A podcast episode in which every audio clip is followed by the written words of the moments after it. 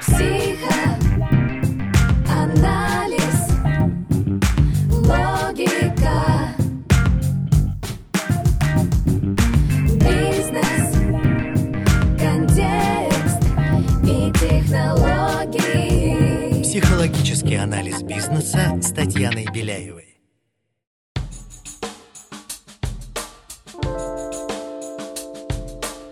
Всем привет! Меня зовут Татьяна Беляева. Этот подкаст о психологических аспектах ведения бизнеса, развития себя, команды и своего дела. Будут выпуски, где я рассказываю и разбираю психологические составляющие профессиональной деятельности, отвечаю на вопросы слушателей. И, конечно, будут выпуски, в которых участвуют интереснейшие гости, предприниматели, маркетологи, лидеры команд, творческие личности и профессионалы российского и международного уровня. Вместе мы ищем точки роста, мотивации и стратегии построения звездных команд и экологичных организаций. Бизнес всегда делают люди, а значит в нем так много психологии. Поехали! Друзья, сегодня потрясающе интересная для меня лично тема — созидательная энергия конфликта. И у меня прекрасный гость, с которой вы уже знакомы по одному из выпусков. Итак, Людмила Ушакова, основатель HR-бюро «Астра», проектировщик, модератор управленческих сессий, ментор первых лиц компаний. Людмила, спасибо вам большое, что пришли. Очень рада была прийти второй раз. Мне здесь очень нравится. И тема сегодня очень вкусная. Психологический анализ бизнеса. Большинство людей боится конфликтов. Уходят от них, замалчивают их, но ведь в них живет потрясающая, огромная энергия. Как вы подходите к этому концепту? Во-первых, я хочу сказать, что основное – это то, что люди воспринимают конфликт как нечто отрицательное. Это не так, и это знают все, кто хоть когда-то сталкивался с принципами диалектического материализма. То есть у нас отрицание отрицание – это конфликт, переход количества в качество – это конфликт. То есть все, что вот иньяном еще древними китайцами изображено, это говорит о том, что белое с черным всегда конфликтуют, и в этой динамике идет развитие. Когда речь идет о конфликтах между людьми, всеобщее заблуждение, что конфликт это некая ссора. То есть это вот проявленные конфликты, когда уже бьются тарелки условно. И часто еще под конфликтами воспринимается все-таки что-то в семье, то есть конфликт детско-родительских каких-то отношений. Но это в силу того, что просто эта тема больше изучена, больше прокачана, про нее больше уделено в конфликтологии этой тематики и так далее. Я бы сейчас хотела проговорить, так как у нас тема бизнес-психология, про конфликты в бизнесе. И их тоже очень много типов, и какие-то из них проработаны лучше, и по ним прям есть методология, какие-то хуже. Я сейчас хочу краткий такой экскурс по тому, какие типы конфликтов бывают. Если мы возьмем вот внутри корпоративные, даже не берем бизнес-конфликты между конкурентами, то есть вообще это оставляем в стороне. То есть у нас внутри корпорации существуют конфликты, которые находятся на уровне владения, и по ним, кстати, очень хорошо проработано. Это называются, типа, это агентские конфликты, и там вокруг этого это прям отдельная песня. Ниже, когда мы спускаемся, когда уровень первого лица и дальше руководители подразделений и вся иерархия вниз, то здесь, если вы, скорее всего, слышали такое выражение, и вряд ли точно понимаете, что под этим кроется. Это так называемый естественный конфликт подразделений. Вот естественный конфликт – это очень интересная штука. Это вообще не конфликт в чистом виде. Это напряжение, это вот то противоречие, которое существует между целями. Это естественный конфликт подразделений, это конфликт целей и задач. Вокруг этого очень мало проработанного, но это понимание, как вести себя, как менеджерить эту тему и как извлекать из этого конфликта энергию созидательную, вот вокруг этого я прямо сейчас очень сильно увлечена этой темой. У нас есть интенсив на эту тему управленческий. И я хотела бы больше вот этому сейчас уделить внимание. Ну, то есть, естественный конфликт — это sales и маркетинг, маркетинг и финансы на бытовом языке. То есть, когда есть подразделение функции, и у них цели разные. Абсолютно верно. И здесь такая интересная тема, осознаваем ли он первыми лицами или топами, или не осознаваем, потому что он в любом случае происходит. И есть же такая тема, когда сознательно их провоцируют эти конфликты, когда сознательно ставятся такие цели, а иногда неосознанно. И как этот процесс происходит? Во-первых, это то, с чего я хотела начать, что это первый слой такой базовый. Вот естественный конфликт подразделений есть всегда. Он может быть проявленный, непроявленный, осознаваемый, неосознаваемый, но он существует. То есть если, например, в компании тишь да гладь, благодать. Никто не видит никакого конфликта между, как вы сказали, продажами и маркетингом. То есть нет ни одного Иван-Царевича, который стоит, бьет кулаком и говорит, повернись ко мне передом к лесу задом. Ему никто не отвечает, нет, ко мне передом к лесу задом. То есть если этого не происходит, То это кладбище, там нет это клад- конфликта. Абсолютно Всё верно. Конфликт есть, но значит, руководители подразделений цели своих подразделений не отстаивают. Значит, им пофиг. Значит, там нет драйва, нет этой энергии созидательной в компании, что-то совсем-совсем тухло. Это очень плохой симптом. Вот в таких случаях реально нужно провоцировать руководителей на обострение своих позиций. Иначе просто никуда ничего не поедет. Никакой бизнес, никакие цели, ничего не будет достигнуто. И в таких случаях нужно просто смотреть, конечно, и на командную динамику, и, может быть, менять каких-то персонажей. То есть это вот реально плохая ситуация для руководителя. Так что отсутствие конфликта – это иногда очень даже плохо. Тревожный симптом. Тревожный это симптом. инсайт. Естественно, конфликт подразделений – это то, что есть всегда и должно быть всегда. Для тех, кто, может быть, за сказочным примером не почувствовал, как это в их компании, ну, например, в каждой компании есть основной процесс продажи. Вот продажи, их цели, задачи продать как можно больше. Соответственно, они хотят, например, чтобы на складе всегда было всего много с любым выбором, чтобы только руку протяни, и сразу это можно отгрузить. И для руководителя логистики это абсолютно невозможная ситуация. То есть у него должны быть маленькие партии, это должна быть оборачиваемость, это должна быть отдача с каждой полки и так далее. То есть для него это цели, которые диаметрально противоположны друг другу. Или опять те же самые продажи. Они хотят, чтобы можно было отгрузить продукт с максимальным товарным кредитом своим потребителям. И тут финансисты, юристы, как правило, на страже рисков, они обязаны обеспечить отсутствие просроченной дебиторской задолженности, всяких рисков и всего прочего. И мы видим, что вот на этом стыке, собственно, никогда не может быть согласия. Это абсолютно ну, такая правда жизни. Так вот, это то, что бывает всегда. Но сложность для руководителей представляет и вот этот уровень базовый, когда нужно отбалансировать показатели, KPI вот эти пресловутые, то есть вот такой конфликт целей, он решается балансировкой показателей. Иногда ситуационно надо что-то менять, потому что ну вот по ситуации надо действовать и менять вот эти целевые показатели для каждого руководителя. Иногда это на какой-то продолжительный период, на год, на три года нужно фиксировать. Иногда бывают ситуации, когда нужно просто через гипотезы идти и вырабатывать правильный микс, как мы сейчас действуем. Этому мешает то, что руководители подразделений не умеют вести себя. И два ключевых заблуждения вокруг того, как правильно себя вести. Часто руководители на верхушке иерархии пренебрегают тем, что они должны менеджерить, именно управлять вот таким естественным конфликтом. И очень частая история, я думаю, если кто-то слушает, даже, может быть, себя узнает, когда они, как правило, общаются с руководителем отдельных подразделений индивидуально, и уже когда полный круглый стол всех функций. Так вот, если вдруг конфликтуют две стороны, то чаще всего их отправляют за дверь и говорят, так, взрослые люди, вы договоритесь, приходите с решением. Чем это чревато? Главный дирижер, он должен быть арбитром и должен откалибровать цели подразделений в соответствии с общей целью. А когда он предполагает, что они это сделают самостоятельно, за дверью включаются совершенно другие механизмы. Продажи, как всегда, знают, что они основной процесс. Карьеру в продажах делают люди доминантные, достаточно просто устроенные, с очень громким голосом, с большими амбициями. А сервисующие какие-то функции Гибкие, заботливые. гибкие, заботливые, иногда пассивно-агрессивные, то есть смотря до чего их там довели. При этом получается, что на откуп вот этой вот не совсем гармоничной системе отдается решение. И оно может быть деструктивным, может не быть правильным в этой ситуации для этого бизнеса, для этого контекста. Иногда бывает такое.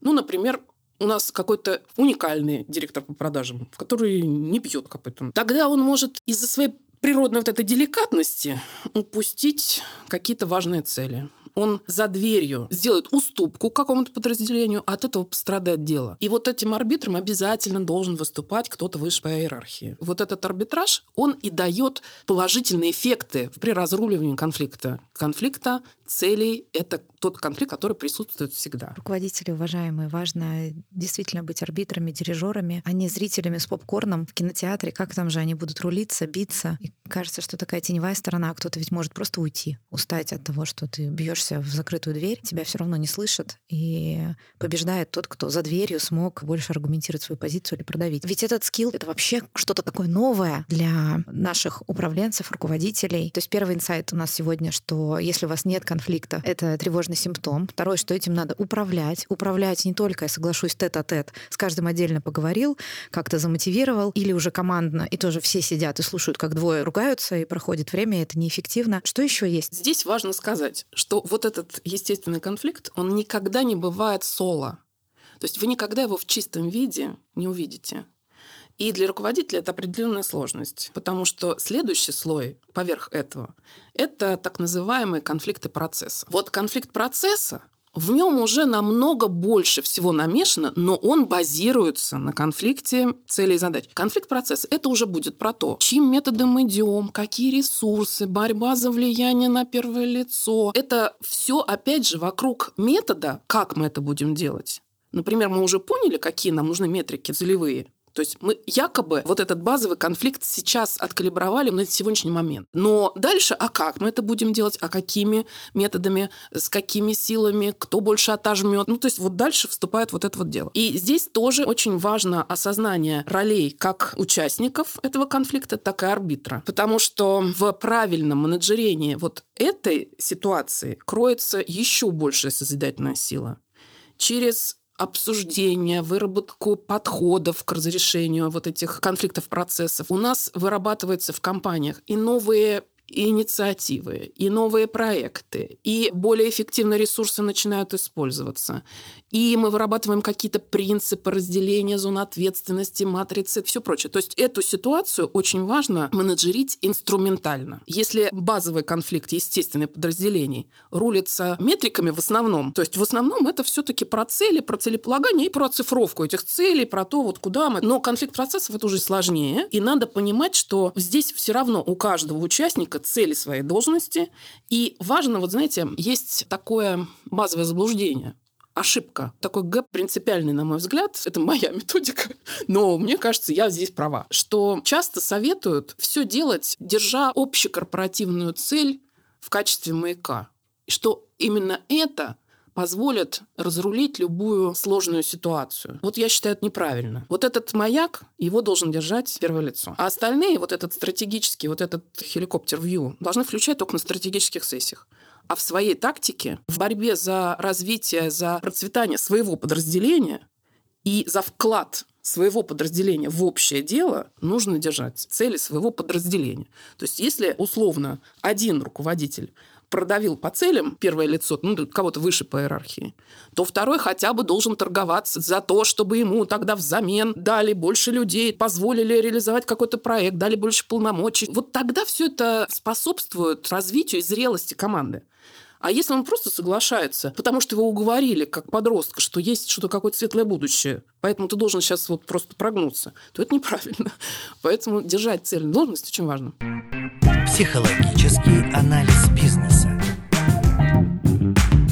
интересно, мы сейчас в диалоге пока говорим, ведь конфликты — это естественный этап развития команды. И вот дальше соглашусь, что показать в зрелости, как эти конфликты внутри разрешаются. И вот эта позитивная коннотация, ведь если я сейчас попрошу каждого из вас, дорогие слушатели, вспомнить ситуацию, какую-то конфликтную, может быть, в корпоративной жизни или в личной жизни, или в межгрупповой, когда вы его разрешили, на что такое важное конфликт часто указывает, на какую-то такую проблему, и она по-другому просто не смогла как-то достучаться до всех участников участников. И поэтому конфликт — это так здорово. С одной стороны, первая реакция может быть там эмоциональная, злость, гнев, да, он такое, ну, какая-то обвинительная, но если эти эмоции дать им выйти сначала и посмотреть, а что же мы, как мы эту ситуацию можем разрешить, как мы можем вместе что-то новое придумать или отказаться уже от старого. Ну, частый конфликт старого и нового. И вообще здесь тоже вот позитивная коннотация конфликта, что развитие происходит только через конфликты. Если конфликта нет, значит уже какое-то болото, вы просто не развиваетесь. Очень хорошо, то есть разобрали про роли в конфликте, то есть первичные участники оппонент, оппоненты и вот арбитры, выгодоприобретатели, кто выше по иерархии. Поговорили про слои конфликта. Это же очень интересно. Технологии, запатентованные по повышению компетентности в корпоративных конфликтах.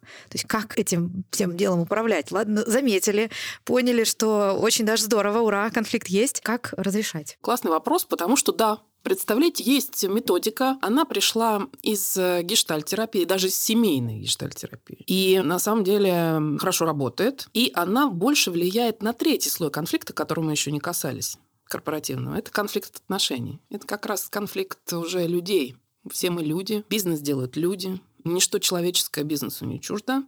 И это очень сильно затуманивает все происходящее. Потому что иногда же межличностные конфликты внутри корпорации доходят до абсурда. То есть я лично, например, была в компании, это прекрасная компания «Анкор», я в ней долго проработала.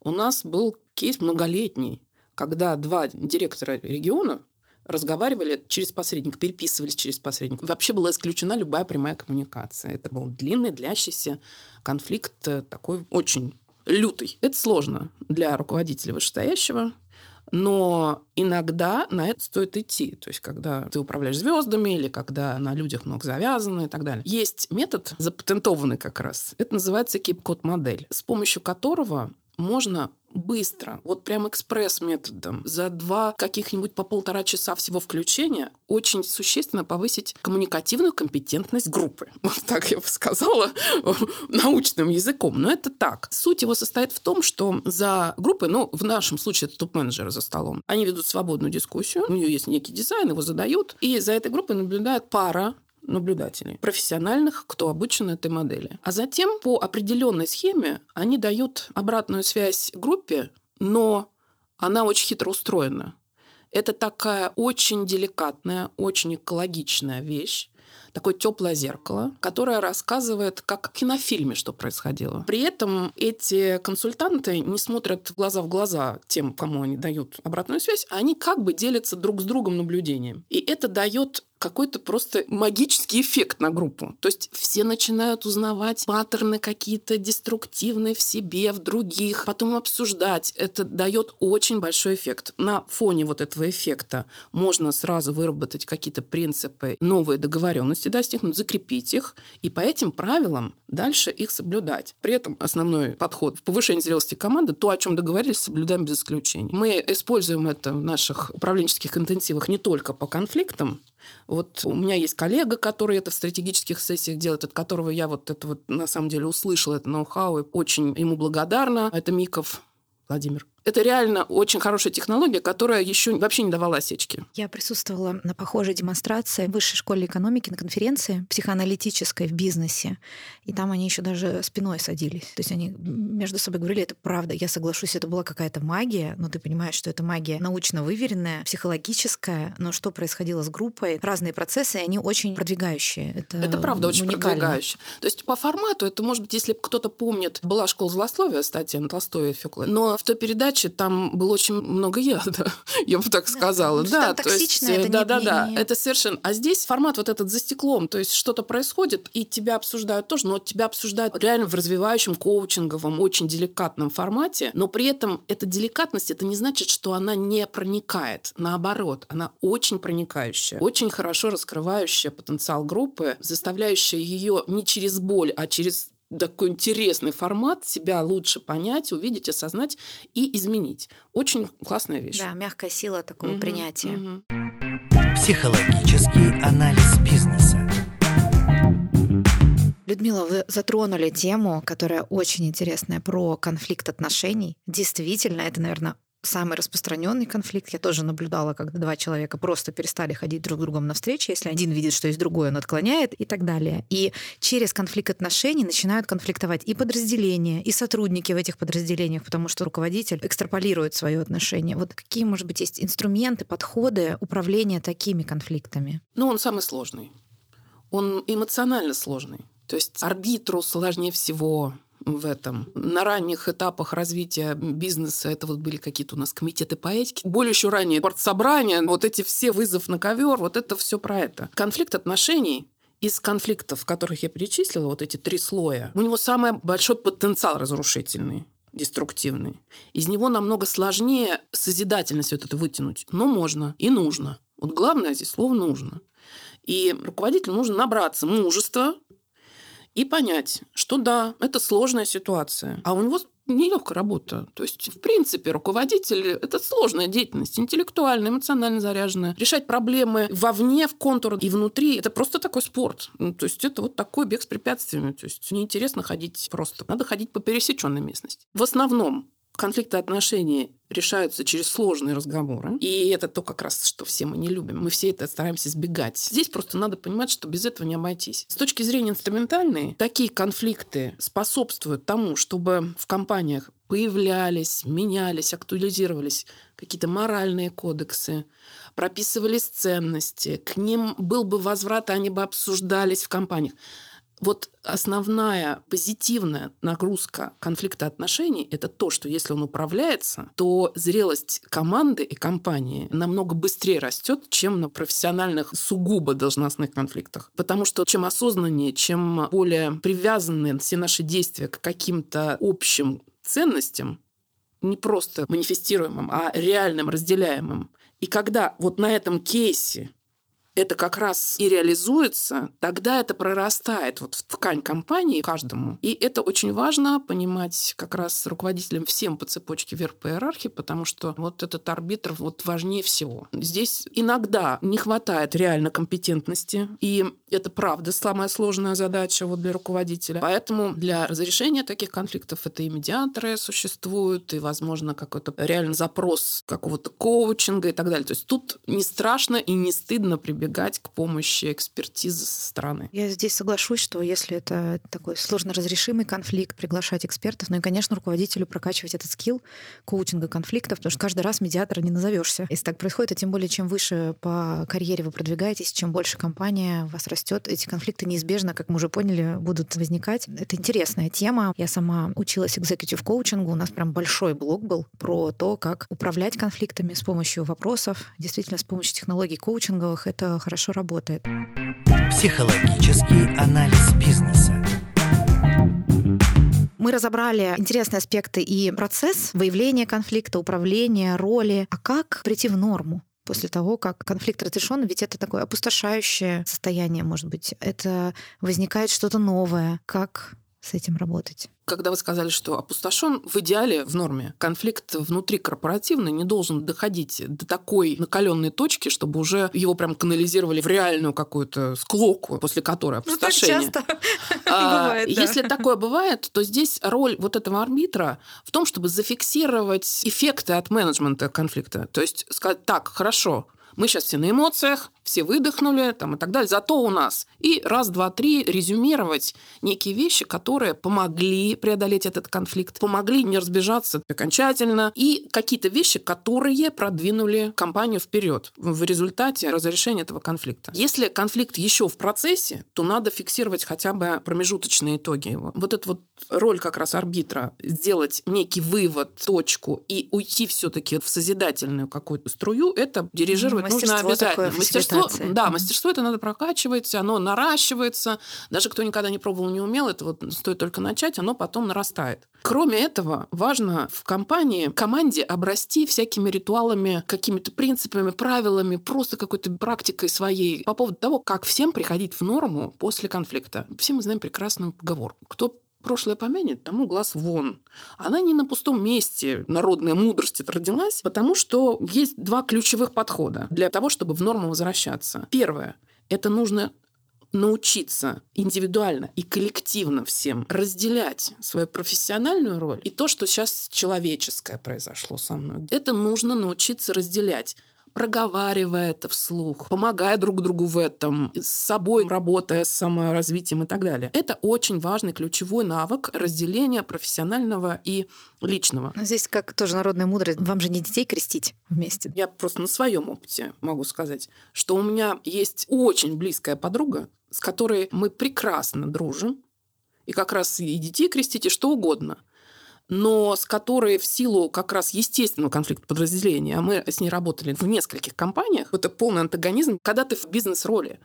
Ничего страшного. Умение разделять одно от другого – очень хороший навык. То есть он же в две стороны, когда очень многих же людей есть страхи начинать бизнес с друзьями или приглашать на работу таких близких людей. То есть это может работать, что здесь мы личностно очень близки и на работе можем быть антагонистами, выступать в конфликте ролей. И наоборот, если возникает конфликт внутри компании, то можно разделять это что личностно я не должен дружить с этим человеком, я не должен его любить, но функции выполнять и вести компанию к своим целям, свое подразделение, видеть маяк, ну, это моя обязанность, я работаю в компании, я Абсолютно получаю за это верно. деньги. И признавать заслуги, и признавать ценность вклада, несмотря на то, как вы лично к нему относитесь. И наоборот, это работает в обе стороны.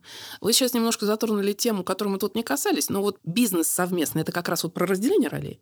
А брать родственников на работу – это про комплайнс, это конфликт интересов, это конфликт с коррупционной нагрузкой. Его лучше сейчас вообще не касаться. это Отдельная отдельно, тема. это отдельная интересная тема. В разных странах по-разному к ней относятся. Но в целом общий подход, что когда возникает конфликт интересов внутри одного человека, когда он по бизнес-роли своей, у него интересы должны быть вот такие, а тут же одновременно у него интерес к своему протеже совершенно другой, вот это разруливается комплайнс-политиками и их соблюдением э- этих политик. И как раз это не допускается, чтобы дальше не приходилось менеджерить, потому что менеджмент этого это в основном выход из этой ситуации. То есть ее надо просто пресекать и саму почву вообще удалять из-под этого конфликта. К норме. Как К еще норме. Как приходить? еще? Вот первое ключевое, то, что я сказала, это разделение вот этих ролей. И второе, это какие-то такие совместные придуманные вещи. То есть как мы друг другу говорим, что все, вот тут мы с чистого листа, проехали. То есть не залипаем в обсуждении, не возвращаемся. Если мы делаем ретро, то мы делаем ретро про конструктив. И, то есть мы не повторяем то, что мы уже, например, проговорили, из чего-то сделали вывод. Мы движемся дальше. Мы научились. Это наши грабли. Прекрасные, они нас научили вот этому. Идем дальше. Вот этот навык, он и индивидуальный, и коллективный. Друг другу сказать, напомнить, вместе не залипнуть. Если вдруг кто-то что-то вот это прошлое помянул, ему какое-то общее стоп-слово выработать, которое дает возможность на нужные рельсы это перевести. Два вот этих ключевых подхода, они в принципе дают возможность вернуться в норму. То есть разделять профессиональное и личное и не залипать в прошлом, не залипать в этом негативе. 3D правила. Давайте двигаться дальше. Психологический анализ бизнеса.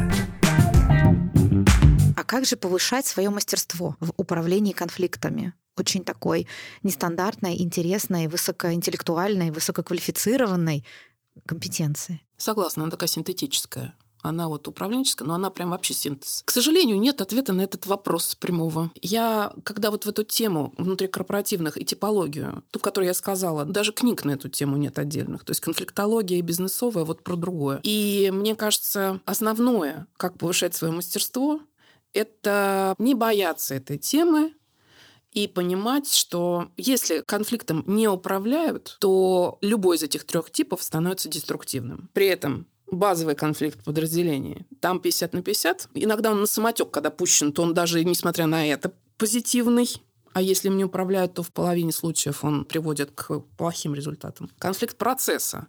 Там уже менеджерить надо сильнее, иначе он 60 на 40, скажем, ну, это условная градация. Конфликт отношений, если не менеджерить, то там все 95 на 5. То есть его менеджерить надо обязательно. Но при этом, если ты им управляешь, то у тебя точно есть созидательный компонент. Знаете, как милые бронятся, только тешатся. То есть на энергии, на кураже, на азарте, на том, как люди, сколько они вкладывают в то, чтобы доказать свою позицию. Это же не для себя любимого, это же, в принципе, для компании. То есть на вот этой энергии обязательно должен руководитель ехать. И прокачивать этот навык нужно только на практике. Вот это мой совет. Людмила, спасибо большое. На мой взгляд, мы классно раскрыли эту очень уникальную, очень нестандартную тему управления конфликтами. Спасибо большое. Спасибо. Подписывайтесь на нас во всех приложениях, где можно слушать подкасты. Ставьте сердечко в Яндекс Музыке и Apple подкастах.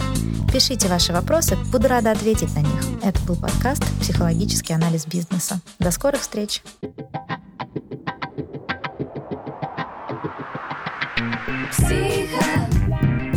Психоанализ, логика,